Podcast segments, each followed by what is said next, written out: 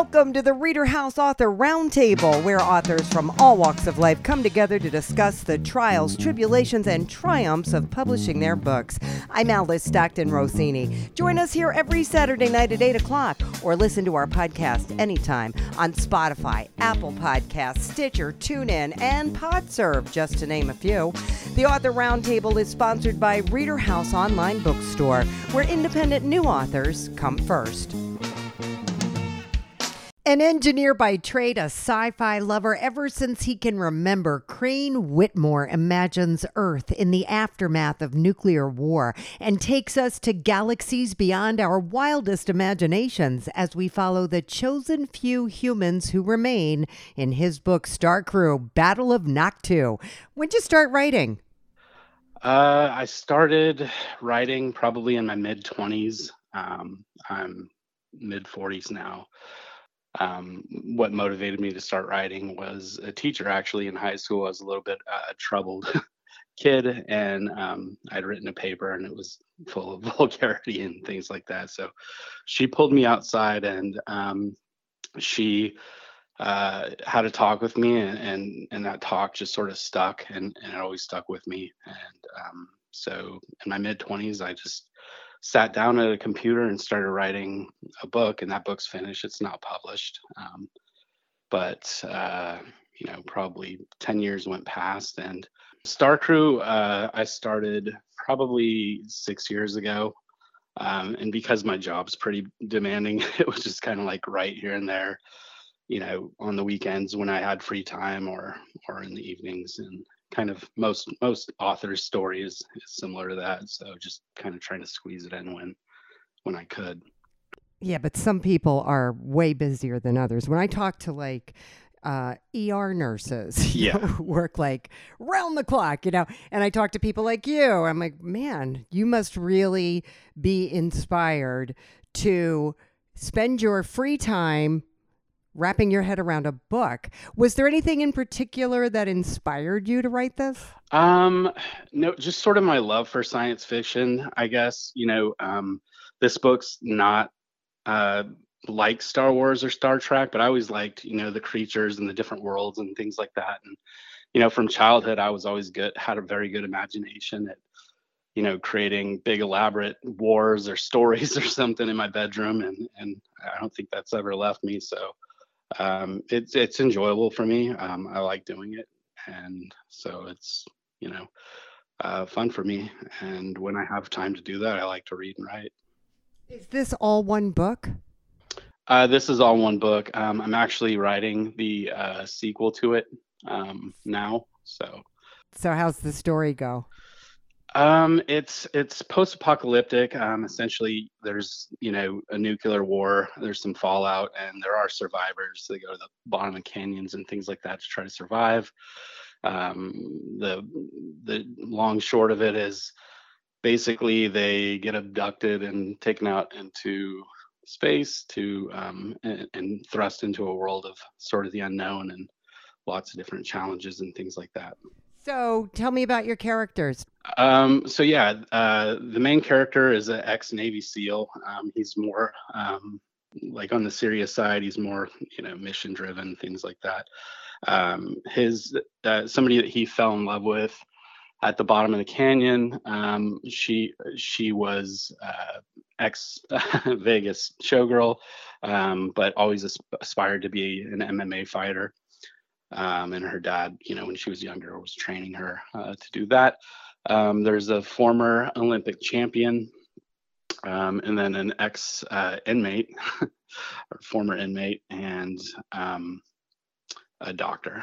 So, um, very different walks of life, and they all come together um, after they're abducted in space and sort of form this really unique um, and weird bond and kind of just gets into you know um, people of differences having to work together um, how did the nuclear war happen do you get into that at all um, i don't really get too much into that it's more just more about the fallout of that and um, i do mention that the united states is the one who kind of drives it to, to happen um, but i don't i don't get into it much more beyond that um, and I and I could in future books. I don't know if I'm gonna just write the sequel. I have other things um, in the works that I kind of want to do. Um, so I might come back to it later, later, you know. But, when you retire later. right. Yeah. When I have a little bit more time to dedicate to it. Are these the only people left on Earth that are still alive? Um, no, there's other survivors um, in different uh, tribes or, or you know clans or whatever. Um, they, yeah, there's there's more people, but it's it's very scarce. Uh, Earth's desolate. It's it's almost not livable. Um, and so yeah, they they actually uh, I don't want to give away any spoilers, but um, they they wind up going back um, to Earth and um, there's some things there. So, how do the aliens decide who they're going to take with them?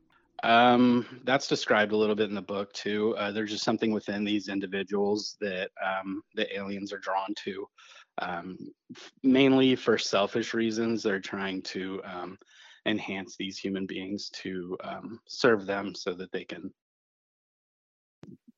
take advantage of of things in their galaxies. So there's this whole conflict between alien species going on um, in different uh, universes, galaxies. Um, not universes, but galaxies, sorry. So there's something in each one of these people that they want to exploit to better wherever they are. Right, right, yeah. Uh, can you give me an example of some of the conflicts that they face? So, so the the main alien species um, were developed by the by the primary antagonist, um, and he left his planet um, because he wanted more power. He wanted to rule, um, you know, as many uh, species as he could. So he there's these enhancement chairs um, that you can develop um, or that you can um, that that will enhance a species and make them more intelligent and uh, make them more powerful. So uh, the Selmax, which are the primary species on Noctu, which the, is the title of the book, Battle at Noctu, um, are enhanced, but they sort of rebel against this uh, rogue general, um, and he's uh, he's sort of elvish looking. He's uh, his skin's like pitch black. He's got like these witch-like hands, um, and he's he's really sinister and sly and, and sneaky. Um, so anyway, he he enhances the species. Species they rebel against him, so he goes back to um, essentially he's he's the one who has the humans uh, abducted. They're enhanced too in a different way, not through the chair. Um, and so there's this huge conflict and war on Noctu. So is it literally a chair that you sit in? Yeah, it's sort of like this this chair. It's got straps, a little helmet, and it just comes down and goes over their whatever species head and kind of just uh, does something to them. And they they come out bigger, stronger, smarter. Yeah, primarily more like intelligent. I think is the is the enhancement. Um, I think we could use that chair right now. I think you're Don't right. you? We yeah, could use that absolutely, chair. Definitely. Maybe we should take that chair somewhere where there there needs to be decisions made. Right. Yeah. You know, you know, anywhere, any anywhere. Yeah, somewhere that might rhyme with Schmoshington.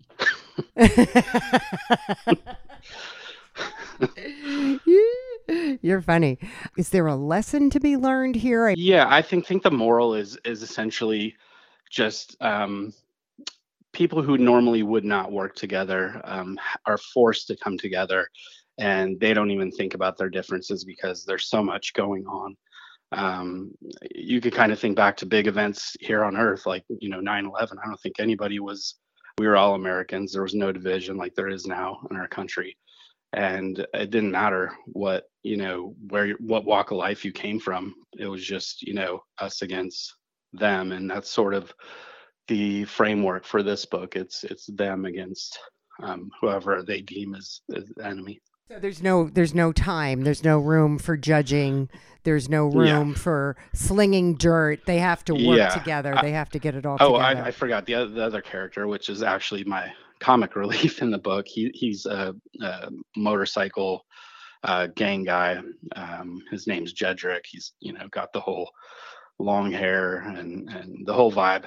But he you know he's always throwing jabs at everybody when they're too serious. You know like um if I could compare him to somebody, he's sort of the Han Solo of this book. So he's just he's the guy who's always just kind of trying to keep it light. So they meet up with these other humans um, on Kepler, which is which is a real planet. So I, I, like to incorporate some realistic elements to my books too, um, even if they're fiction. Um, Should I know that, or do I need to go sit in the chair? Um, you could Google it. Um, you know, NASA found it. I, I, don't recall when, ten years ago or so, but uh, yeah, okay. Um, you could throw it up on Wikipedia. It's it's an Earth-like planet. Um, they don't know if there's any life or anything like that on it, but in my book there is.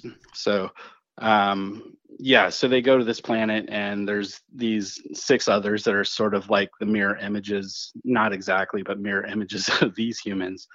Um, but there's this one guy that's really big, and you know he he throws jabs at him, calling him Humpty Dumpty and all this stuff. And, and there's a there's a situation later on um, in the book where that particular character um, gets in some trouble, and he's kind of thrust into some action trying to help. And I'm not going to give away what happens to that character, but um, yeah. So. So he's the fun guy. He's the fun guy. Yeah, but he does get serious when he needs to be, and um, you know he's he's just there for comic relief mostly. But he's, I think he's my favorite character. But you know, I'll let other people judge who their favorite characters are. Are any of these characters based on anybody you know? Uh, absolutely nobody I know. no, absolutely no, not. I just not even yourself. No, there might be little bits and pieces of myself and and some of these characters. I think that's the case with pretty much any character that any author writes. There's things that they are you know relating to or have seen or witnessed or whatever. Um, but I would say probably I'd maybe the humor in Jedrick, maybe but um, for the most part, no. I mean, I can't really relate to the doctor. um, there's just, you know, certain characters that I really don't have much in common with. So, what happens now? Well, how you feeling about talking about this? How you feeling about promoting it from where you are? Um, well, that's that's sort of the trick of it. Um, I'm not really sure um, which avenues to go. Obviously, I've I've put out some advertising and it's done okay, but um, in terms of like going to to do book signings and things like that, nothing like that's been uh, necessarily set up for me. Um, so, I, you know, I mean, it sounds to me like you need the Comic Con crowd. Yeah, yeah, potentially. And and there's there's a whole community online of people who write this kind of stuff. Yeah, yeah, definitely. I've connected to you know Facebook groups and things like that, so um, it's nice to find like-minded people on the internet, and it'd be really nice to find some in person. So yeah, Comic Con is. Well, are you sharing your book with these people on on Facebook? Um, not not particularly, um, and it's just like time for me. Obviously, is, is sort of uh, restricting me from doing as much as I'd like to. Um, so yeah, I, th- I think that um, I don't know how I break free of the engineering thing. I guess if if the book makes a trillion dollars at some point, then then yeah, I could transition into doing that a little bit more. Well, yeah, yeah, but you gotta you gotta get people have to know about it and yeah, finding definitely. these like-minded people. I'm just trying to think like how do you this is well not, I mean this sounds like an interesting book uh, because in part um, everybody's talking about aliens. And is right. the government hiding them from us? And we're I actually was... spending money. I mean maybe that's the one thing everybody can agree on that there might be aliens right? So they have these hearings and people are testifying about how they've seen ships and blah blah. You know so i mean there's a there's a certain level of interest there just among the you know regular public but there's also people who just live and breathe this stuff the video gamers the you know oh, sci-fi absolutely. enthusiasts and there has to be those people exist in your right, town. Yeah, no, they they do because. How about a comic book store? Isn't there a comic book store near you? Yeah, it's just not tradition. It's not technically a comic book. Like the cover makes it look like that. I kind of now wish I would have had like some artwork inside of the book, but um, maybe in a second edition. Um, but yeah, you know, I was I was getting my tire changed. You're totally right about that. I was getting my tire changed uh, a couple weeks ago, um, and some kids started talking about this space video game and all this stuff, and I'm like, oh yeah, you know, I'm a, I'm a published author, and uh, this is my book, and he seemed really interested in it. But you know, you're right about the video game thing and and comics. I think that's sort of the the avenue that I should try to try to chase down. Yeah, why not? Um, I mean, wherever, not nothing. It's funny because I talk to a lot of people who are like, "Well, you know, I want to go to New York and I want to go here." It's like you really, especially when you've got a job like you have, that's impossible. You have, you don't have any choice but to start where you are. You know, Right. to go to the Yeah. fairs. I don't know what they do in Tennessee, but you know, certain parts of America. I, you know, like in Middle America, there's a lot of fairs. There's a lot of state fairs. Yeah, we have one. You know? We have one coming up, and the state fair is actually in my town. So, Up, see, uh, yeah, they do a lot here. Um, Well, since you don't have to write anymore on the weekends, you could set up your table maybe. I don't know. I don't yeah, know. no, that's that's a good idea. There's a lot of bookstores um, around here too. I've, I've thought about going in and just kind of introducing myself, seeing if they'll buy a few and throw them up on the shelf and promote me as a local author. Yeah, and then there's also like the libraries where you can do an author talk and talk to people about how, you know, I, I always, wa- your process. I always wanted to be an author. This is how I managed to fit it in and, you know, organize my thoughts and blah, blah, blah, blah, blah. You know, just, just, yeah, you're a local author and, and doing a talk on that, you know, Right. and your book yeah, is yeah. you know just and here's what i produced what would be your advice for for somebody who who really wants to publish a book Um, I would say just do it. You know, um, just I, I can't. I, I, as simple as that sounds, uh, it's just the truth. You just have to sit down. You just have to do it. You have to look for inspiration everywhere, um, whether it's a movie, whether it's a book, whether it's walking down the street and you see a weird-looking three-legged dog. I, I, you know, I, you just have to sit down and just do it. It- It's really that simple, and there's no magic to it. There's no trick to it. Uh, just putting in the action um, obviously um, in my case was enough to get me published so um, i think that anybody that wants to be a writer um, absolutely can um, maybe i should rephrase that um, I, I think that anything that you want to put your mind to you can do and you know i have a, couple books uh, written fully not edited um, and i have this one published. So it's just a matter of you know getting those out there and and putting in the work really. Great. What a pleasure to meet you crane. Absolutely. Likewise. All right. I look forward to talking to you again. Definitely. Thank you for your time. Take Bye. it easy. Bye-bye. Did you ever wonder if your significant other had the opportunity to cheat would they take it? Janet L. Adams has just the background to explore the possibilities in her book entitled The Puzzle. Hey, Janet, how hot is it in Texas? Oh my gosh, we have had like four weeks of a hundred plus weather. Is that unusual? It is. For us, we might have a couple days of having a hundred degrees, but not weeks. Weeks. Oh my God. What do you do? Just go from air conditioned car to air conditioned house to air conditioned job? Well, actually, I'm retired, so um, I just have just been hibernating. I get out at five o'clock in the morning and get my walking done, and um, I'm home by six six fifteen, and Wow. What did you used to do? I, I was a school counselor. Oh, that must have been interesting. I loved it. I loved every minute of my job. Our clientele was wonderful. The the parents were very supportive. It it was the best job. I mean, I, I just felt like God laid that in my hands. And my principal and I worked well together. We were just such a good team. She let me have free rein of um, developing a, a character program. And I mean, it was just awesome. So when did you start writing? What what made you decide to write? Well, I decided to write for a lot of different reasons. I mean, I kind of got sparked when I was like in seventh, eighth grade. I had an amazing teacher. Her name was Mrs. Dishinger. She, she sparked it a little bit in me, but then it, I, it lay dormant for a long time. And I actually was in my 14th year of marriage, and th- this idea popped into my head. And I thought, man, this would make such a great book. Just out of nowhere? Yeah.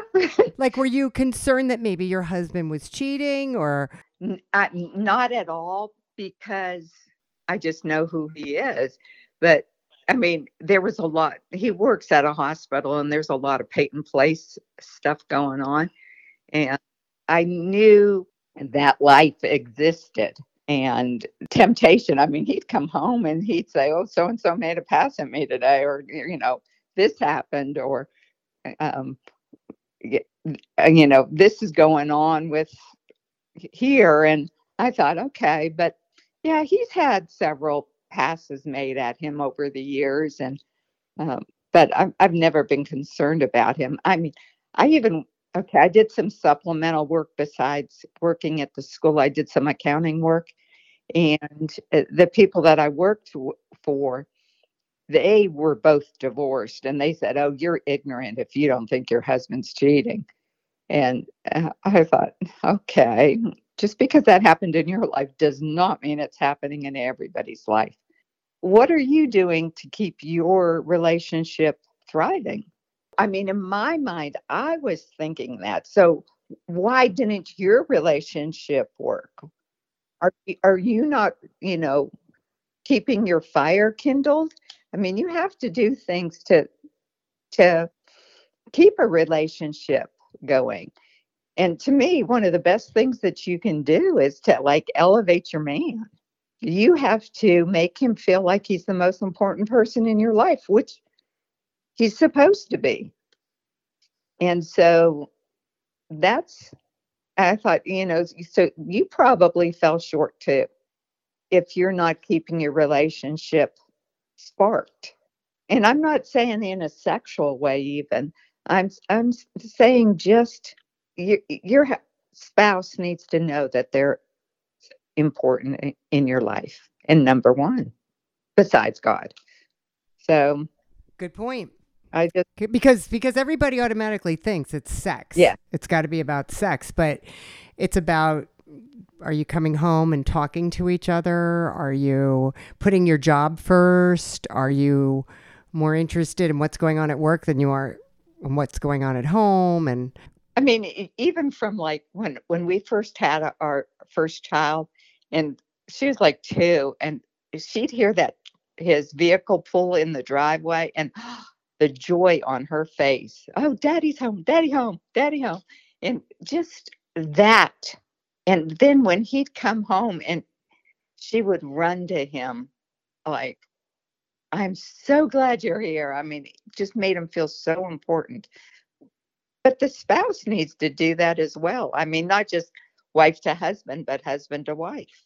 In, in the book, the wife, she starts out just thinking, oh, everything's just so mundane. My routine is just, you know, all I do is wash dishes and clean the house and do laundry. And, you know, I'm just so not getting fulfilled with this. And so she devises this um, plan to spice up her life. And one thing she does in that plan is she concentrates on her husband. But then it backfires because she ends up writing just these short little um, enticement letters to her husband anonymously. To see what he would do? Well, yes. Does he tell her that he's getting these letters? Originally, I mean, when it first starts, he does, but then he stops. Oh. And so she is, she wonders, is he seeking out who this person is? Is he curious? Is is he developing feelings? Is he like inquisitive on who this is? And and so now he's doing some problem solving and you know And has he developed a relationship then with someone else? But yet she's the one that started it all. So she's like, you know, I'm stuck here. I have to follow this through. So she follows it through. Okay. So is she prepared? I mean, is she prepared for the possibility that he might be interested in having an affair? There's there's some conflicts going on. I bet. There's a, a lot of conflicts going on. But originally, so she she has some pictures taken of herself and she has it transposed onto a puzzle.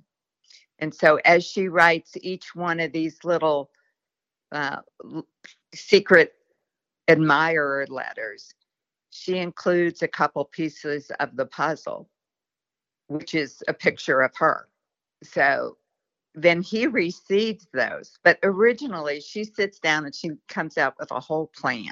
She wants to concentrate on all of his good character traits.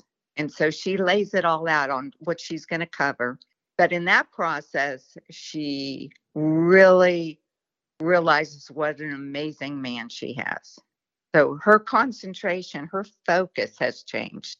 And now, rather than looking at all the negatives, you know, the mundane routines and stuff, she's concentrating on the positives.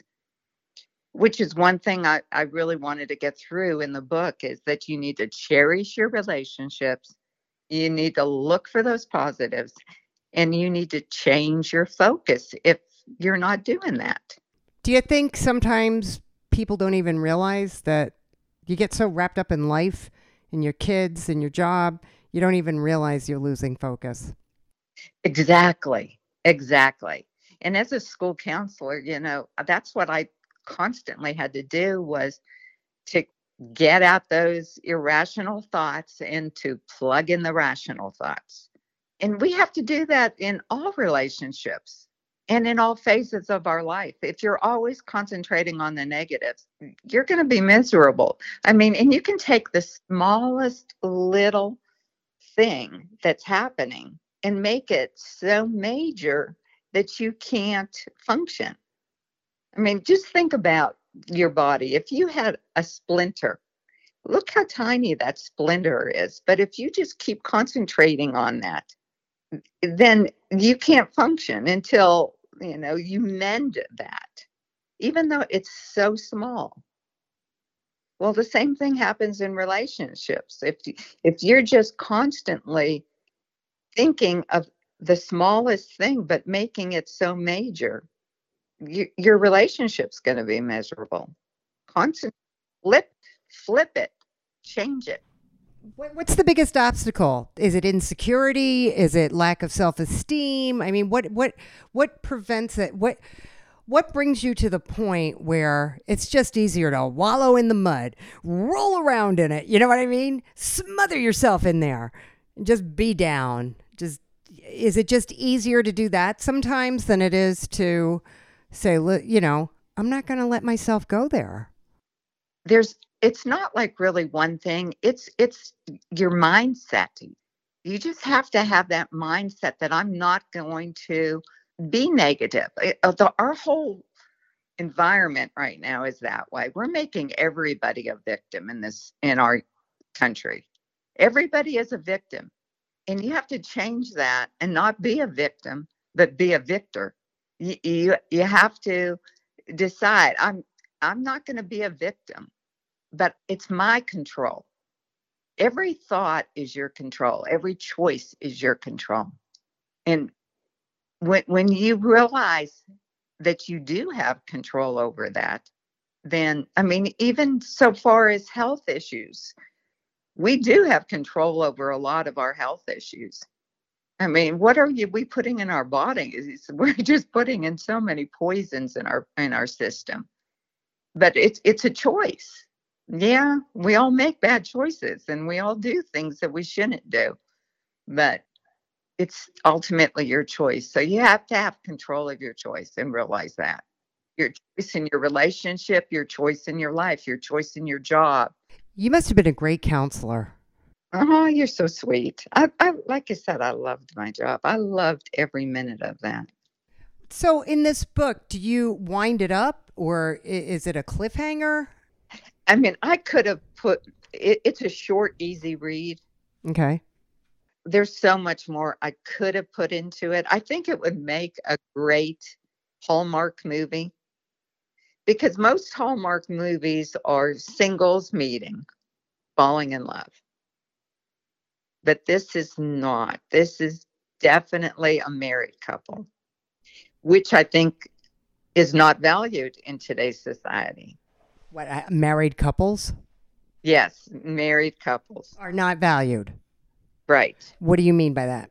Okay, I'm just thinking of different situations, but so many people that I I mean, I'm I'm very blessed that our children met and fell in love, got married, and started their life together. Too many people meet, decide they're going to live together, and then maybe down the road might get married or it fizzles out. So where was their focus? And I truly believe that we need to put God's plan first. And, and God cherishes mar- marriage.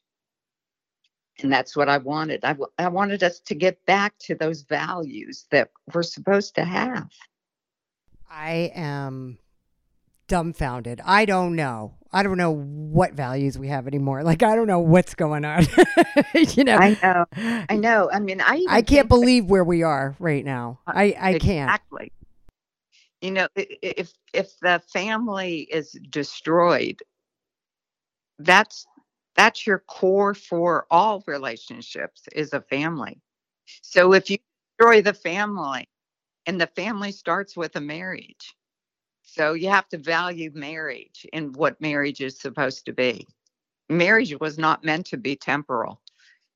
It it, it was meant to be a lifelong and I know there are situations that happen. Don't get me wrong. I do know that there are some very unfaithful people in this world, and and those are, are justified. Yeah, but do you forgive them? Do you try to do you try to work that out? Do you try to understand why they were unfaithful? I can only tell you my my opinion on this, but I do believe that you should forgive. I mean, Christ forgave us, so I believe in forgiveness, but you don't forget. I mean, I'm I'm not going to forget and then go into another situation where it happens again. I'm going to remember that. And I think everybody should remember that. But you can forgive that person. But can you continue with that person? Can you keep for the sake of your family, keep it together and try to find your way through it? And I think that that's something that every individual has to decide. I mean, I can't make that judgment for somebody else. Again, it's that choice. What choices are you going to make? What are you going to do next? Everybody, I'm sure, knows that you were a counselor and you've now written a book. See, I really don't know what to do to promote my book. I mean, just Well, I mean, I don't know what you're, what, you know, where you are at in your community because th- this is the question that I get all the time. It's, I've never written a book, but I can tell you that people that have been successful or at the very least made back their investment start where they are. I mean, I've had people say to me, I don't know what to do. I'm not really good in front of people. You know, it's like, okay, well, how about social media? You want to go that route. But you you sound like you would be very comfortable in front of, you know, obviously you're a very religious person. I know my mom in her church, they have a book club and they read all kinds of books. This is a great book for a book club. It's great discussion. I mean, this would inspire a lot of discussion, don't you think? I- really would would hope it would. One of the doctors in in town, um, my entire family works at the hospital, so uh, we're all kind of, kind of connected there. But one of the doctors told my daughter that he loved the book, and he is in a married relationship and has been for years. And he said, "I loved it so much, I went out and bought more to give as gifts." So That's great. he said, "Would your mom sign those for me?" so I thought, well, that that kind of made me feel better, you know, that it it was not just a woman that was appreciating the story. Well, because it is a romance, and But a well written book is a well written book. And, you know, if he enjoyed it and he thinks other people will enjoy it, that should tell you that you must have something there. And it's just a matter of going out and talking about it um, when it's not 100 degrees. You know, go out early in the morning, or I don't know if you have groups, you know, couples groups. I don't know how that works. I don't know, but you're probably plugged in somewhere and you don't even realize it you could do an author talk at a local library. I was just talking about that earlier. I actually have a couple author talks um, scheduled for my first book that I wrote. It, it was actually a children's book. Right. So you're already plugged into the schools. Where are you plugged in as far as what do you do? Are there any adult groups that you're involved with? I really haven't been because the last two years I've kept my my grandson, eh, but he started pre-K this year, so Yeah. um, I, I feel like I, I can open up into so many different areas now. Yeah. I mean, I can see you reading passages out of your book. And wherever you're set, I mean, you can't compare the author talks you're doing for elementary schools to this book. This is definitely an adult book. But it seems to me a- there's a lot of book clubs out there. Okay. There's Yeah. there's state fairs. People go to state fairs, and we don't have a lot of state fairs here in New Jersey. But it, it seems like in Middle America, there's a lot of state fairs, and people are like, "Yeah, I went to the state fair and I set up a booth, and I, I did sign into a book club. Um, I just feel like I just now can do that since my I'm not keeping my grandbaby, but um, it's it's a local book club. It's it's down at at it, we we have a bookstore downtown that's kind of very vibey, you know. so um, they usually have those meetings down there. So you could do an author talk at your at that bookstore. Yeah. And people know you, right? Oh, I I think so. I mean, I probably had out out of our um, there's no telling our student population was 600 um, every every year. So uh, the all that all those parents, um, you know, and I did that for over 30 years. So There you go. Is there a local paper that people read either online or yes, actually read? You're you're definitely, you know, you're a local author now. You're definitely worth a story. I think I'm going to submit something to the paper and see. An excerpt or something. Yeah. This is good. I mean, cuz who doesn't have a relationship problem? Who isn't struggling? Yeah. who isn't wondering, you know, not, even the best marriages It have their moments. and and truthfully, my marriage has been so easy. I've been married for 42 years, and my relationship is very easy. I, I we've had two disagreements in in our 42 years, and Oh boy. were about the same thing, and they were like early on in our marriage. you are so lucky. He- He's he's easy. He's a hard worker. He's a good provider. He thinks of others. So um, I mean, my my marriage has been so easy. We set goals together. We worked on those goals, That's great. Good for you.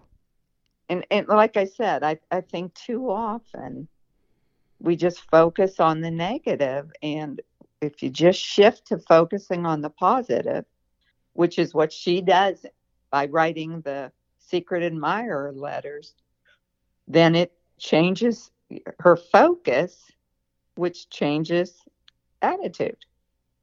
Well, Janet, it sure was nice talking to you. Well, it's been nice talking to you.